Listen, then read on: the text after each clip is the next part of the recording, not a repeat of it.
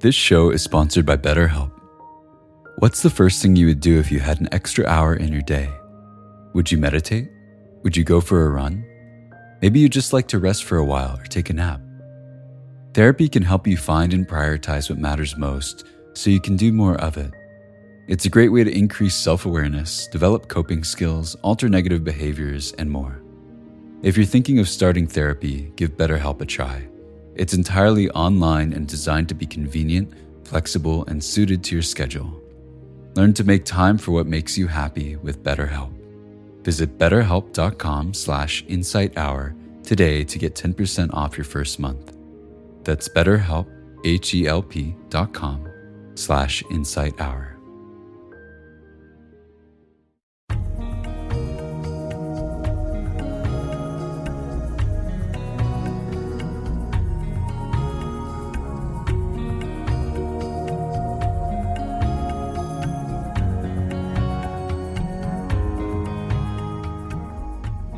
Welcome to the Joseph Goldstein Insight Hour. This podcast is an expression of our shared interest in self discovery. Join Joseph as he shares his deep knowledge of the path of mindfulness. If you are interested in supporting this podcast, please go to BeHereNowNetwork.com slash Joseph.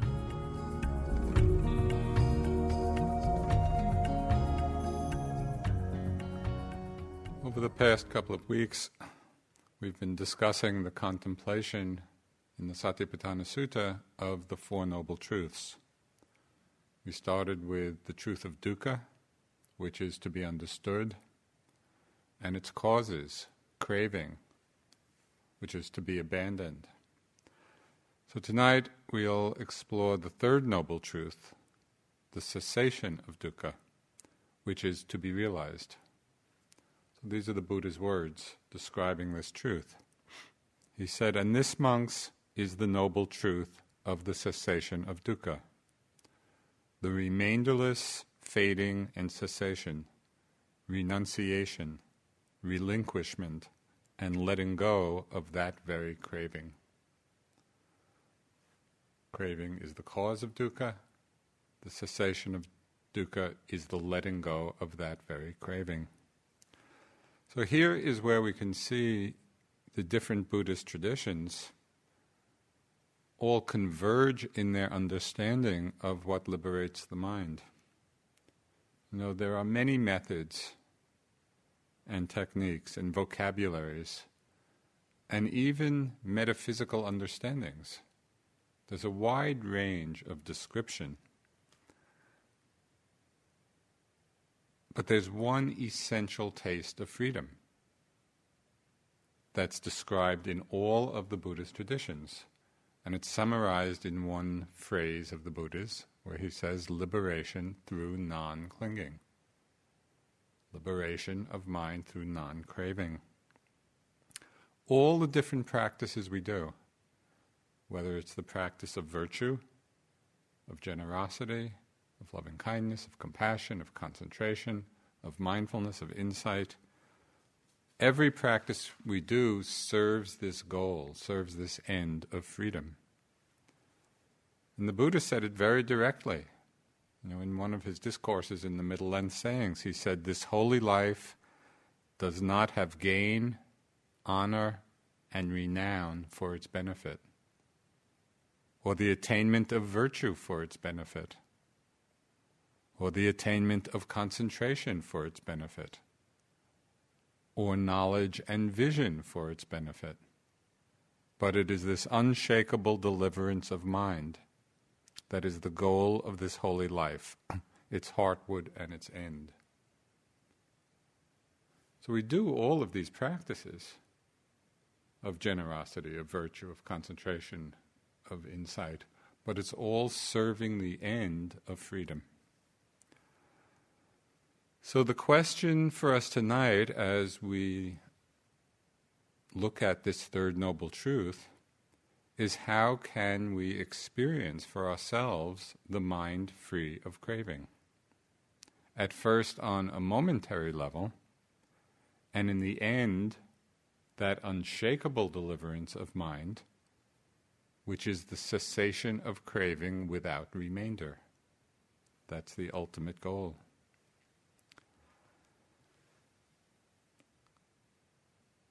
There was a very famous Tibetan master, his name was Patrul Rinpoche. And he was a wandering 19th century Dzogchen master in eastern Tibet. And he was very beloved by just the ordinary people. He was known as the enlightened vagabond because he lived very poorly, he just wandered around. Often people didn't even recognize his enlightenment. And he had some useful words to say about this third noble truth, although he didn't use that terminology, in a teaching he called Advice from Me to Myself. So this is it. He's speaking to himself. Listen up, old bad karma Patrul, you dweller in distraction. For ages now you've been beguiled, entranced, and fooled by appearances are you aware of that? Are you? Right this very instant, when you're under the spell of mistaken perception, you've got to watch out. Don't let yourself get carried away by this fake and empty life. Your mind is spinning around about carrying out a lot of useless projects. It's a waste. Give it up. Thinking about the hundred plans you want to accomplish with never enough time to finish them, just weighs down your mind. You're completely distracted by all these projects, which never come to an end, but keep spreading out more like ripples in water. Don't be a fool. For once, just sit tight. You beat your little drum, and your audience thinks it's charming to hear. You're reciting words about offering up your body, but you still haven't stopped holding it dear. You're making your little cymbals go cling, cling, without keeping the ultimate person, purpose in mind. All this Dharma practice equipment that seems so attractive, forget about it. If you let go of everything, everything, everything, that's the real point. Even though you don't know how to practice, just let go of everything. That's what I really want to say. So that sums it up. Just let go of everything. Well, how do we do this? We seem to have some pretty deeply conditioned habits of holding on, of craving, of clinging the cause of suffering. We can decondition, we can begin to decondition this deep pattern of craving, this letting go of everything in a variety of ways. And the different Buddhist traditions highlight one or another of these different methods. And each method, each way, each tradition has its own strengths and also its own cautions. And I want to touch on both of those sides. So, one way we relinquish or abandon craving, and one that's very familiar to us in this tradition, is through an increasingly refined awareness of the three characteristics. Now, the more clearly we see impermanence, just the changing nature of all experience, the more we understand for ourselves its essential unreliability. Because things continually change, they're incapable of offering lasting satisfaction. So we may hear these words, you know, and we may agree with them or not, you know, on a conceptual level, but it's really in the direct seeing, the direct perception of the continual change that we begin to know viscerally, we grok the fact, yes, whatever is arising is going to pass. It's unreliable. It's not going to afford us the happiness, the peace, the fulfillment that we're looking for. So we begin to see this for ourselves. You know, it goes from the conceptual level to the level of wisdom.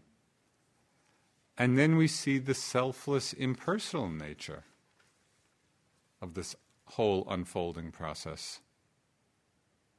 Now, it's all ungovernable in the sense that everything arises out of appropriate conditions, not because we want it or don't want it to be a certain way. That's one of the meanings of anatta, ungovernableness.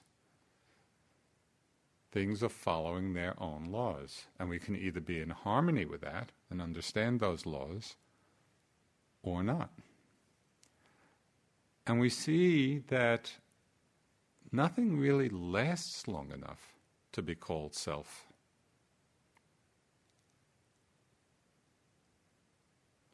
Sometimes we open to the truth of impermanence on a very macro level. We could almost say a conventional level. You know, just think of geological time. You know, the birth and death of galaxies and stars and the planets. And the sun's going to explode in four and a half billion years. Either explode or collapse. I think it's not quite clear which it'll do. Or historical time. Now, I was just reading a book, I just finished a book about Genghis Khan. You know, I can't, remember the dates exactly, but I think like 1200 or so. But this was an amazing event in world history. I mean, he conquered practically all of Asia and kind of mass destruction and violence and you know huge changes in people's lives. And now we read about it; it's almost like fiction. You know, where is it now? What what meaning does that have now? Or even historically, but more recently, especially here in New England. You know, when you walk through the woods and you see all these old stone walls and the stone foundations of, of old abandoned houses.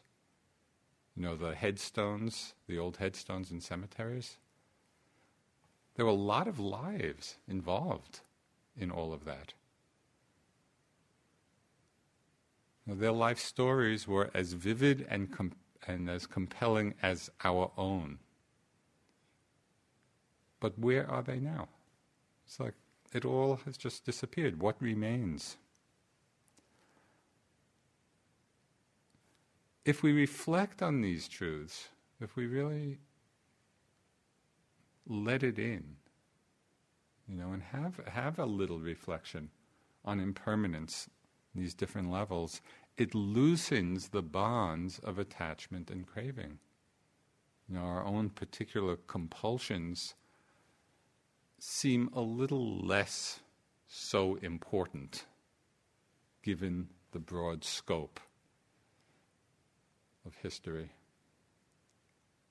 It's kind of the difference between, you know, watching the roller coaster of a child's emotions, even in the course of one day. You know how a child can go to happy, to sadness, to crying, to excitement, to joy, to fear, uh, just very emotionally labile. And compare that to what hopefully is a somewhat more equanimous mind of an adult, you know, who just understands kind of the changing life circumstances and is not so reactive to them. Well, this is the wisdom that we can begin to bring into our lives, and it weakens the force of compulsive craving or desire. We begin to get a little more space in our lives.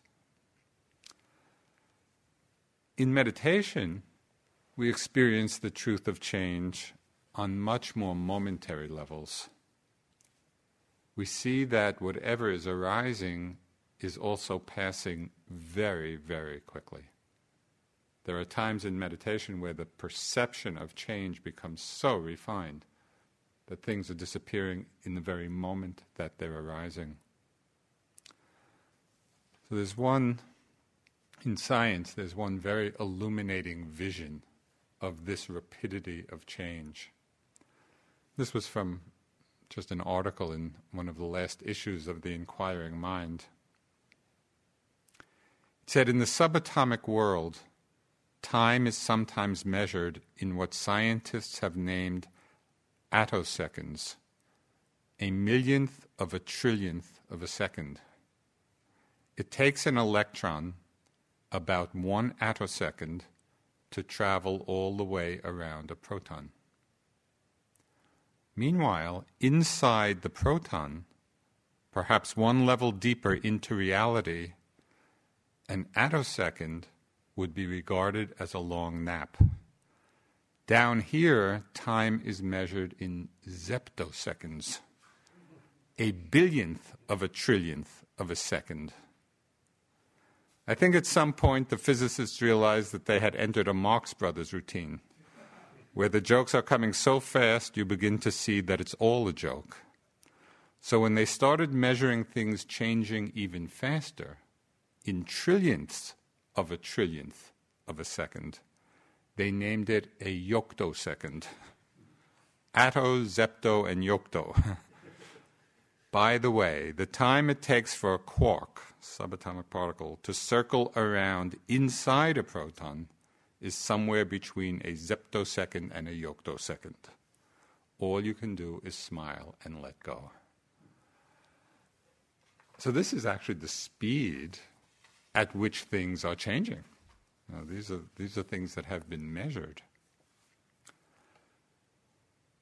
Well, we may not have yet refined our attention to quite this degree, but in the strengthening of mindfulness and concentration, we do come to experience the flow of change very, very rapidly. Now, this is, this is one of the meditative insights that opens to us. And at first, when we first begin to feel and experience the rapid changing of everything that's arising, at first it's exhilarating. You know, it's like this whole new world opens up to us. And at that time, the factors of enlightenment become stronger, they come into balance, so we feel a lot of joy, a lot of happiness, a lot of excitement, a lot of exhilaration. But as we continue to watch the rapidity of change, we then go through phases, many people, of fear and even despair because we're just seeing the constant dissolution of things. And everything that we were hoping for to rely on for stability and security, we see the whole world, everything inside, outside, our minds, our bodies, it's momentarily dissolving, instantaneously dissolving. It's as if everything is falling away. So that can be a little upsetting. You know, this really see, deeply see, that there's nothing to hold on to. But if we can maintain a certain quality of balance and mindfulness and steadiness through this period, even with its fearfulness, or as we feel despair, or we really feel the dukkha of conditioned phenomena, if we can maintain a balanced mindfulness with just observing it, we end up in a place of very profound equanimity. And at this point, the practice is really going on by itself. It's flowing along very smoothly.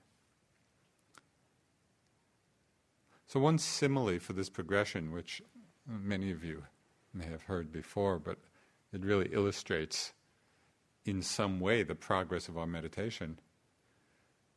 It's the example of somebody, you know, doing a free fall jump out of an airplane. And the first moments, this tremendous exhilaration and excitement of free fall. And then at a certain point, they realize they have no parachute.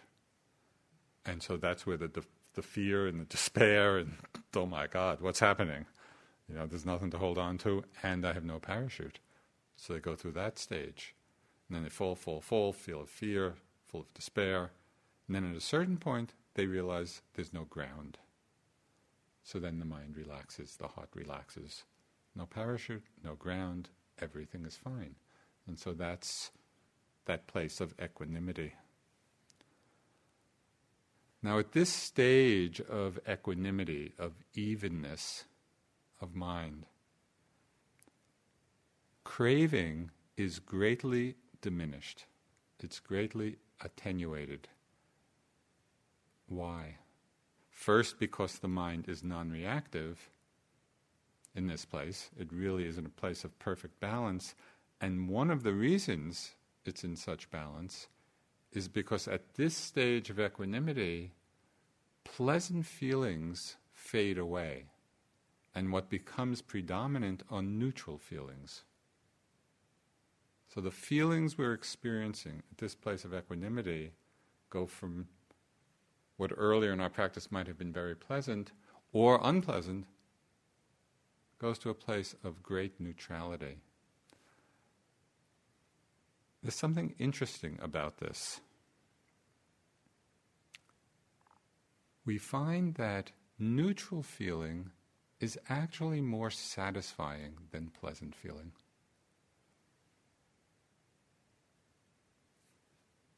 There's a very great refinement and subtlety of mind at this time in this experience of neutral feeling. And that's why it's so spacious and so open and so um, still.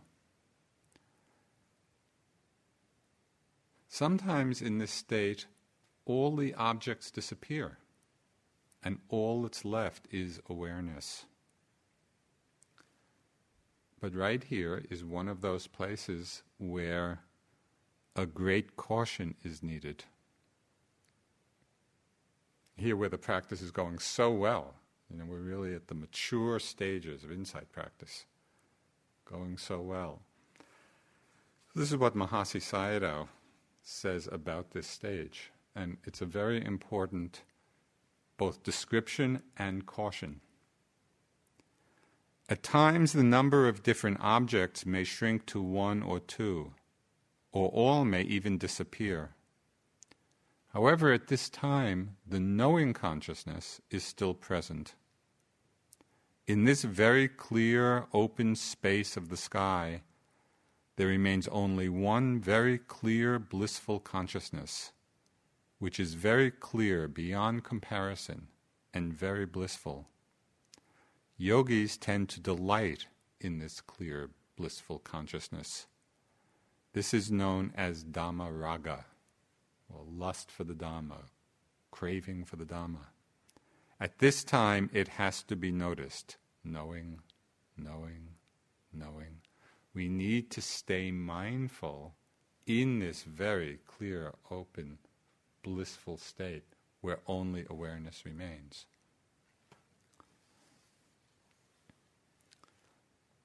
Now, as the mind settles into this, just relaxes, and it's really happening by itself at this point. There's, there's not really much effort that's needed at all. Just fall into this place of equanimity about formations. And here's where all the factors of enlightenment are maturing. You know, so we're just in this state, and all of those factors of awakening are getting stronger. It's a perfect balance of no wanting, no craving, no resistance. It's just the openness, the complete impartiality of equanimity. And when all those factors of enlightenment are matured or in balance, the flow of consciousness, conditioned by objects, can suddenly stop. It's like there's a break in the flow. And in that moment, the mind opens or realizes, opens to or realizes the unconditioned, the unborn, nibbana. So this is the Buddha's description of this. There is, monks, that sphere wherein there is neither earth, nor water, nor fire, nor air, where there is neither this world, nor world beyond, nor sun, nor moon there, monks, I declare there is no coming, no going, no stopping, no passing away, no arising. It is not established. It continues not. It has no object. This indeed is the end of suffering. So, one very homespun example of this, and again, it's just a simile, but we can have frequent experience of it. Have you had the experience sometimes when you're home, particularly, you know, and you're in the kitchen, you're just there doing what you're doing, and then all of a sudden the hum of the refrigerator stops, you know, and you just experience ah, the peace, the silence.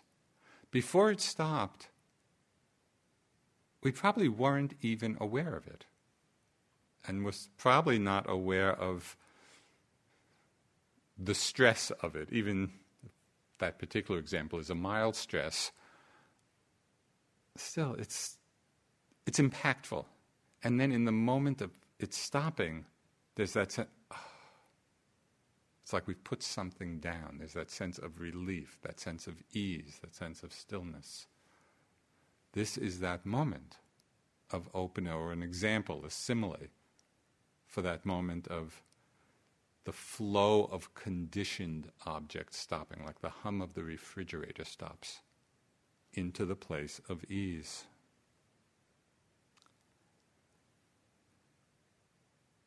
These moments of opening to the unborn in the Abhidhamma are called path and fruition consciousness.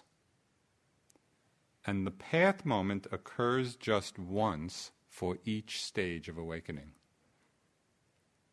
So there's one path moment, and then there can be many of the fruition moments. The path moment, that one moment opening to the unborn, to Nibbana for each stage, has tremendous power because it has the power to uproot certain defilements, to permanently uproot certain defilements, and weaken the remaining ones. So, this is a very important understanding. This is the power of Nibbana, that it has the capacity to uproot from the stream of consciousness these deeply patterned, deeply conditioned defilements. And the first important one that's uprooted is the view of self. Hmm, in Pali, it's Sakkaya Ditthi, wrong view of self. So it's for this reason, this uprooting power of Nibbana, the Buddha described Nibbana, the unconditioned, in this way. He said, And what, bhikkhus, is the unconditioned? The destruction of lust, the destruction of hatred, the destruction of delusion. This is called the unconditioned.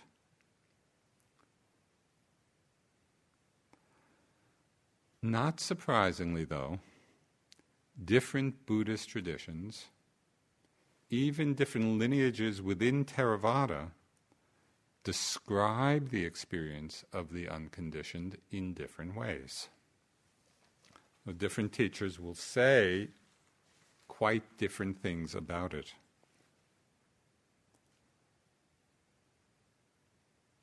So some say that these path and fruition consciousness are themselves conditioned, but they're taking the unconditioned, they're taking Nibbana as their object. Other views say that Nibbana is an unconditioned awareness. That Nibbana is an unconditioned consciousness. So these are different views that have been discussed, argued, attached to for 2,600 years.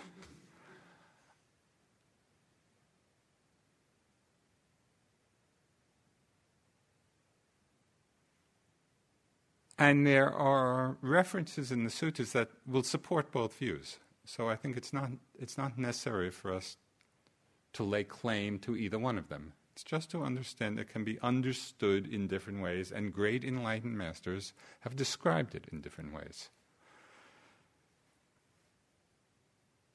The idea that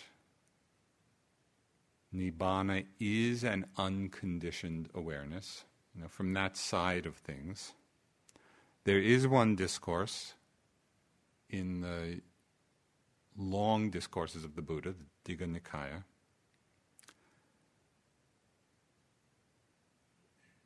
Where it says, consciousness without feature, without end, luminous all around. Here, earth, water, fire, and wind have no footing. Here, long and short, coarse and fine, fair and foul, name and form are without remnant, brought to an end. From the cessation of the activity of consciousness, each here is brought to an end. So, here, instead of a consciousness of objects, we have a consciousness without support, without object. Now, usually, knowing or consciousness is mirroring some object or it's manifesting something. This consciousness is called non manifestive consciousness. It's not manifesting anything, it's unconstructed.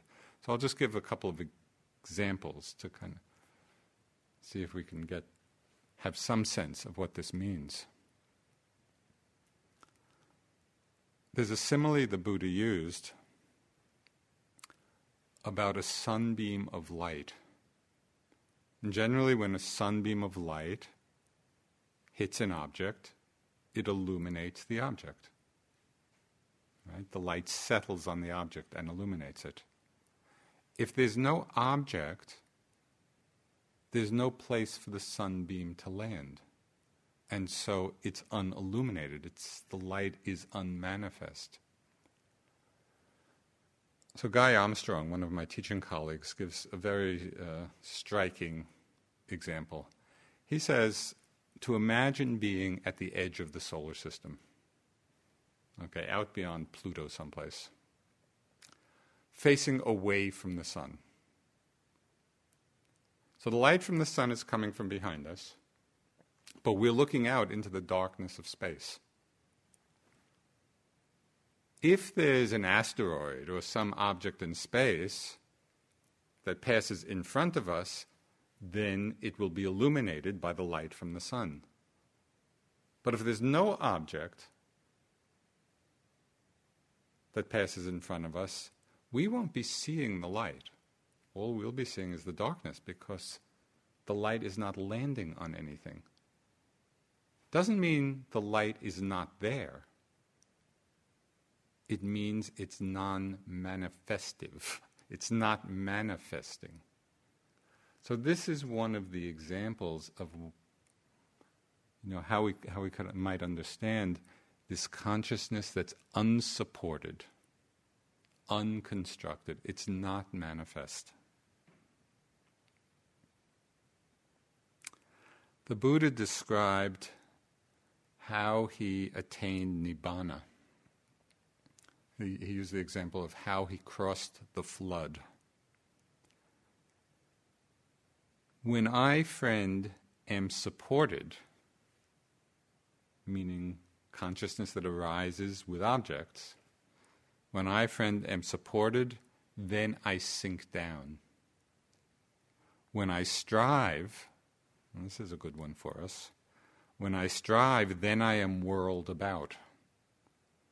This friend, thus friend, without support, unstriving, I crossed the flood.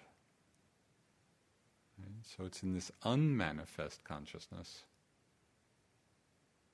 through which he crossed the flood of samsara.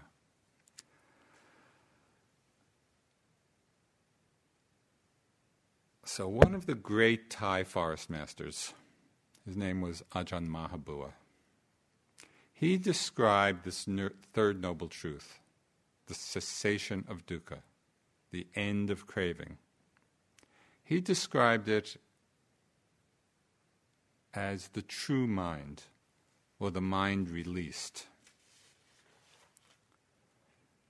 So, this mind released it has no center, it has no reference point of self, it is unsupported, unconstructed, unconditioned. And he describes, Ajahn Mahabua describes the nature of this mind, this pure awareness, as ultimate ease, you know, or the highest peace.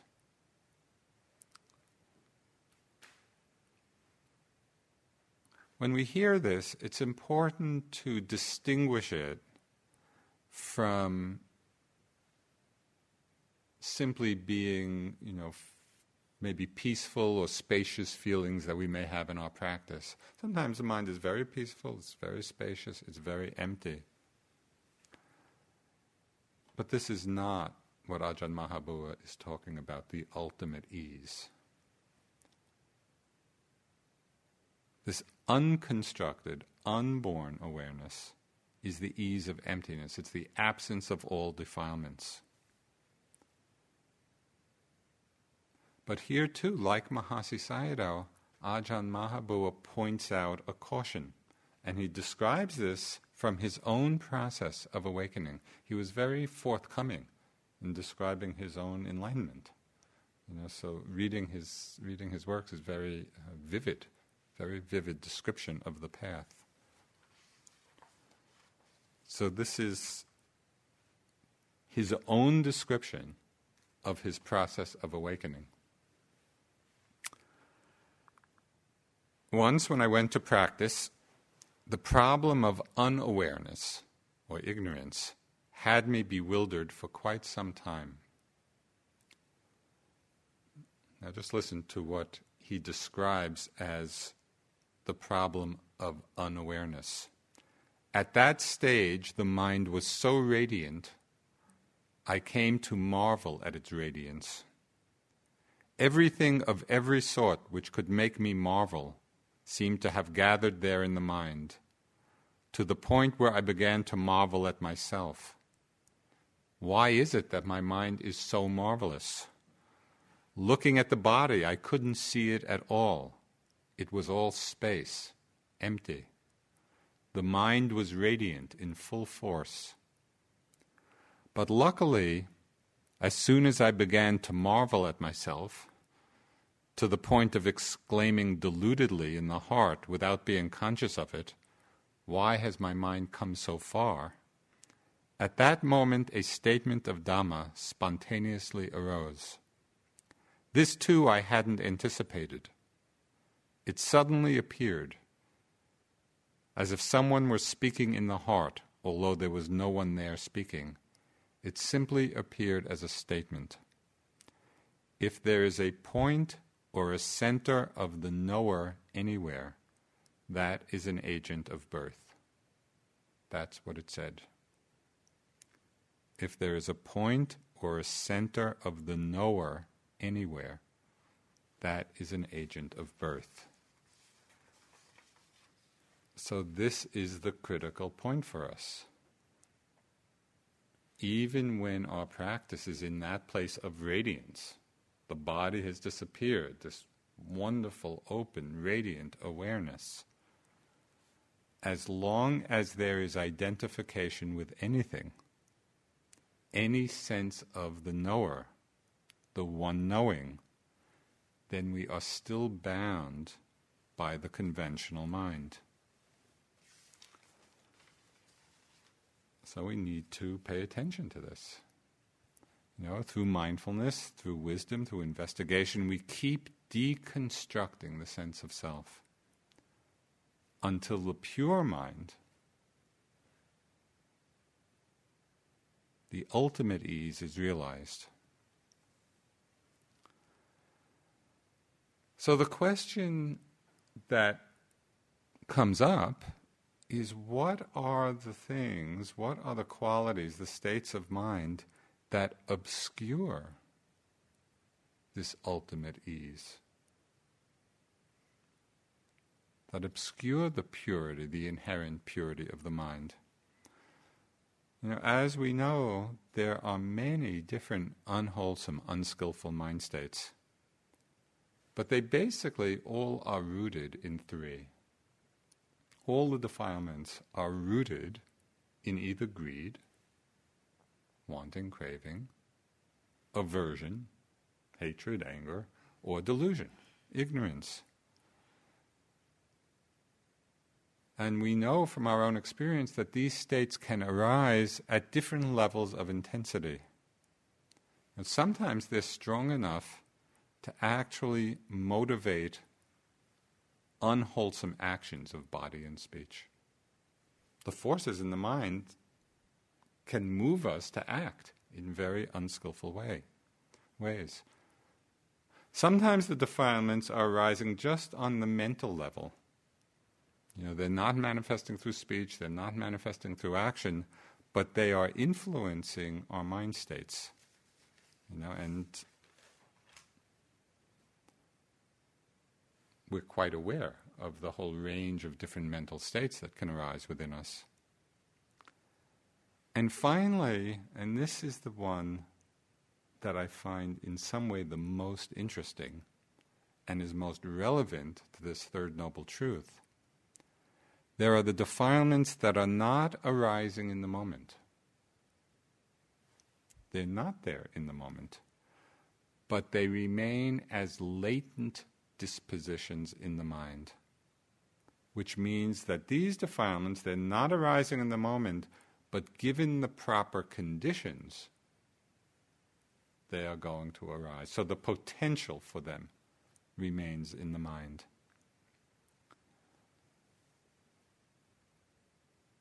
Do we get upset? You know, when things don't go the way we want them to?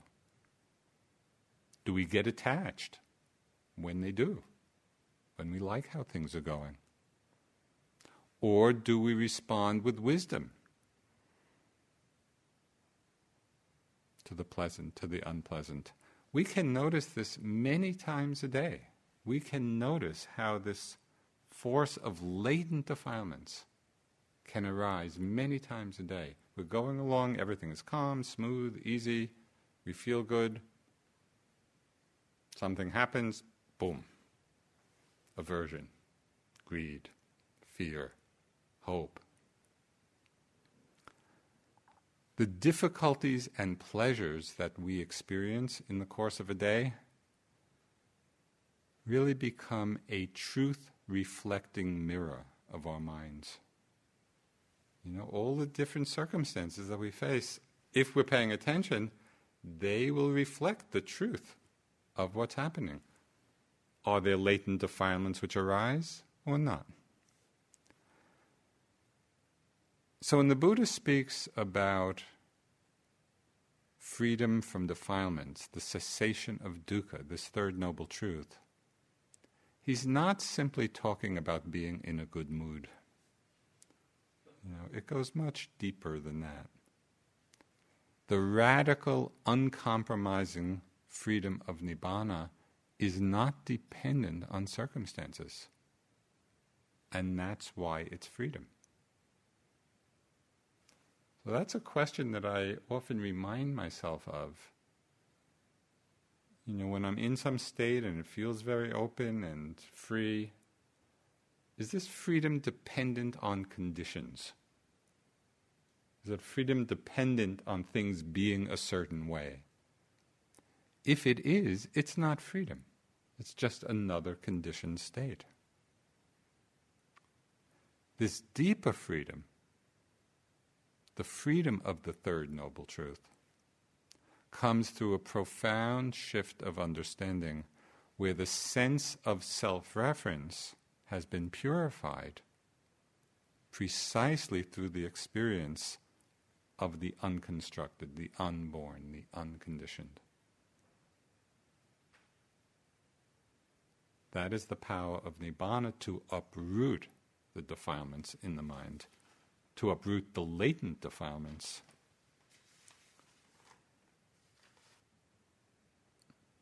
It's when these are uprooted, we can begin to get a sense or a taste of what the Buddha called the unshakable deliverance of mind.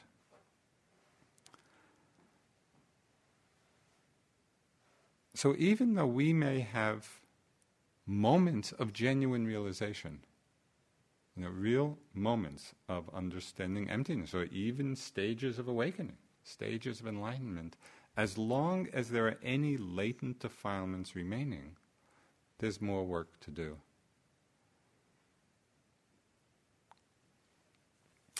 This understanding is clearly expressed in the teachings of Chinul, who was one of the great founding masters of Korean Zen.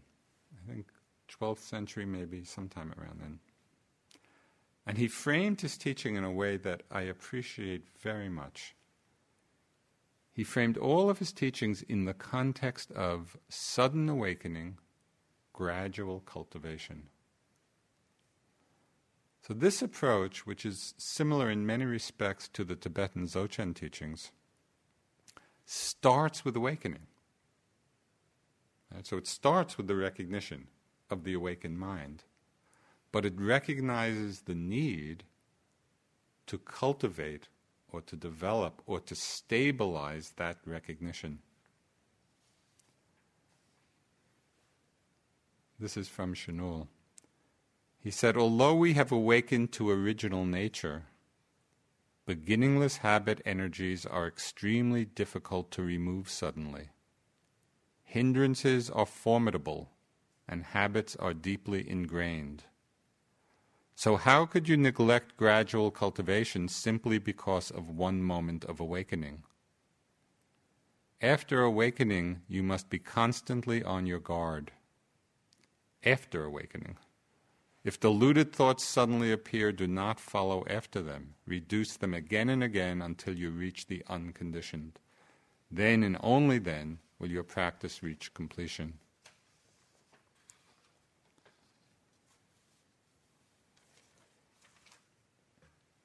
So, what is sudden awakening? I mean, it sounds appealing. You know, let's start with awakening and then cultivate it. So, what is sudden awakening? It is the recognition and direct experience of the mind's empty, aware nature. This empty, aware nature of the mind is always and already present.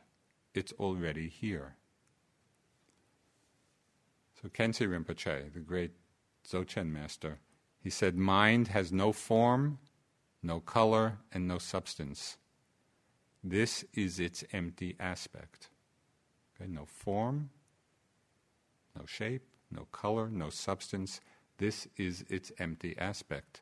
Yet mind can know things and perceive in an infinite variety of phenomena. This is its clear aspect. The inseparability of these two aspects, emptiness and clarity, is the primordial continuous nature of mind. So, this is sudden awakening. It's awakening to the empty, aware nature. But just as in the Theravada tradition, here too there can be subtle attachments and fixations of mind that are difficult to see. So we may think we're open, we have recognized this empty aware nature, but really there's a subtle attachment going on. So it becomes an interesting place to investigate.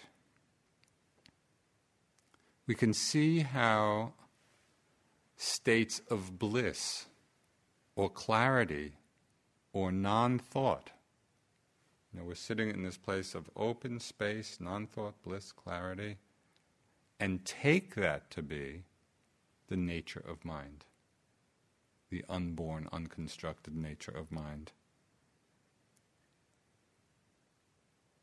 Or there can be a subtle identification, as mentioned earlier with Ajahn Mahabua and Mahasi Sayadaw, there can be subtle identification with awareness itself we reify awareness in some way. It's like we make a home of awareness and then have our sense of self settle right in. Okay, this awareness is me. Now, different teachers in the Zen and Tibetan traditions also point this out because the truth is the same. one Tibetan Rinpoche, Trungpa Rinpoche, he just had one little teaching, which when I read it, it, it sort of jumped out at the page, off the page for me. He said, The failure to recognize the true nature of mind, occurs because the lucid or aware aspect, the knowing aspect, obscures its empty aspect. That's really saying the same thing that Mahasi Sayadaw said. You know, the awareness aspect can get so vivid that that obscures its empty aspect, in which there's no possibility of identification at all. So, to, in this sudden awakening of recognizing the nature of mind, the nature of mind is the union of the clarity, the clear aspect, the lucid aspect, and the empty aspect. Tulku Urgyen, who was another one of the recent great Dzogchen masters, he would often instruct his students to look for the mind. That was his instruction. Look for the mind. Can you see it? Can you touch it? Can you taste it? Can you feel it? Look for it, and there's nothing to find. And then he would go on to say, and this is the key point the not finding is the finding. We look for the mind. And this is an instruction, this is something to do. Now, this is a practice. Look for the mind, look for your mind. You look, you look, you look, where is it? I can't see it, I can't hear it, I can't touch it. We look for it and we really see there's nothing to find, and then that moment of recognition that not finding is the finding. That's when we are experiencing or realizing its empty nature, that there is nothing to find. This same teaching, same realization was pointed to in a very famous Zen dialogue. And it's, it's the Zen dialogue between Bodhidharma who was the first Zen patriarch, and the second, the, the, the person who would become the second. I'm not sure how his name is pronounced. It's spelled H U I K E, Chinese name, Huike.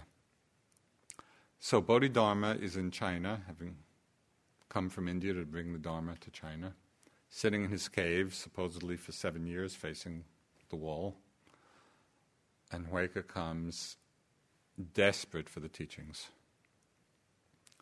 Bodhidharma ignores him for a long time, but Huike is very insistent. So finally, Bodhidharma turns around, comes out of the cave, and Huike says, Please teach me the Dharma seal of all the Buddhas.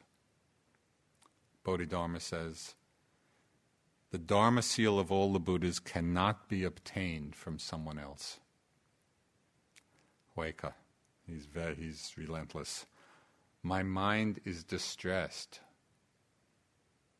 please pacify it. This could be us. You know, my mind is distressed. Please pacify it. Bodhidharma. Present me your mind, and I will pacify it. Huike. I've searched for my mind, but I can't find it. Bodhidharma. There, I've pacified it the not finding is the finding. When we look for the mind, can't find it. I've looked for it everywhere, but I can't find it. In that understanding of its empty aspect, it's already pacified. And what's so interesting about this, for me, in that moment, not finding, already pacified, that is the moment of the mind free of craving. And this is where all the traditions just seem to, to all come together in their understanding of the nature of the free mind. The vocabulary is different, the metaphysics may be different, but the nature of freedom is the same. So we've seen how different traditions speak in different ways, you know, about the unconstructed, the unconditioned, the unborn. And even in the Pali Canon, you know, of the Theravada teachings, the Buddha used many different words to describe this realization of the third noble truth. And I want to read just some of the words right from the texts. And I will show you that it can be described from so many different sides, you know, illuminating different aspects of it. So these are the words the Buddha used to describe Nibbana, the third noble truth, the cessation of dukkha.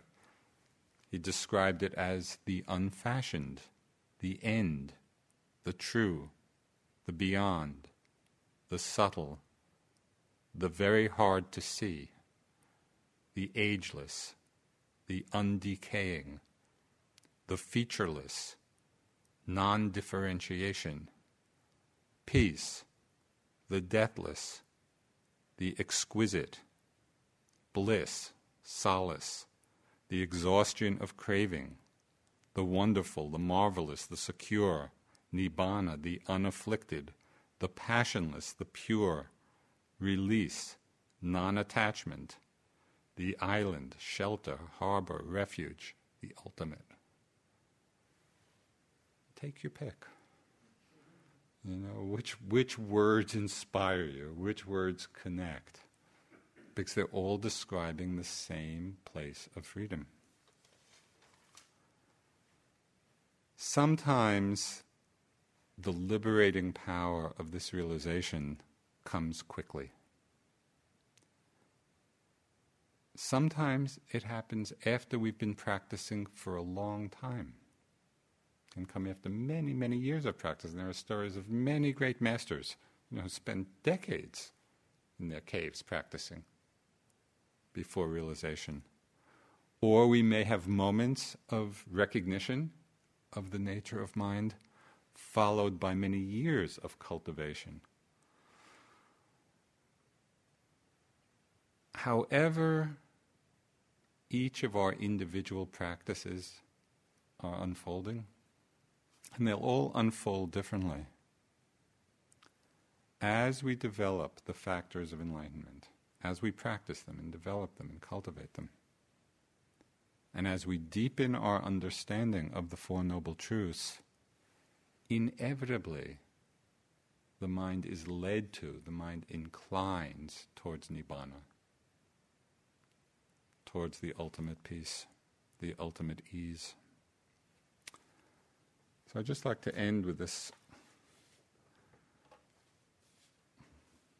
you know, words from Dilgo Khyentse Rinpoche describing it from the Tibetan perspective, using that vocabulary. He said, At present, the natural clarity of your mind is obscured by delusions. But as the obscuration clears, you will begin to uncover the radiance of awareness until you reach a point where, just as a line traced on water disappears the moment it is made, your thoughts are liberated the moment they arise.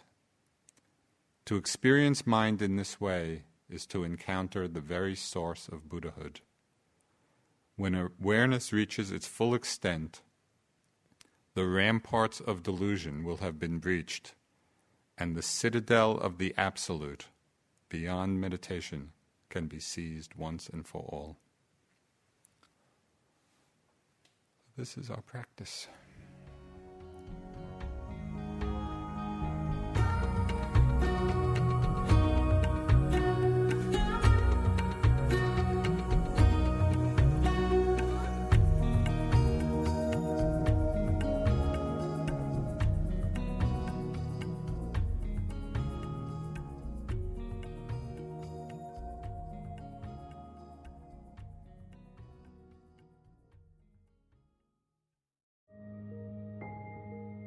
This show is sponsored by BetterHelp. What's the first thing you would do if you had an extra hour in your day? Would you meditate? Would you go for a run? Maybe you'd just like to rest for a while or take a nap. Therapy can help you find and prioritize what matters most so you can do more of it. It's a great way to increase self awareness, develop coping skills, alter negative behaviors, and more. If you're thinking of starting therapy, give BetterHelp a try. It's entirely online and designed to be convenient, flexible, and suited to your schedule. Learn to make time for what makes you happy with BetterHelp. Visit betterhelp.com slash insighthour today to get 10% off your first month. That's betterhelp, H-E-L-P dot com slash insighthour.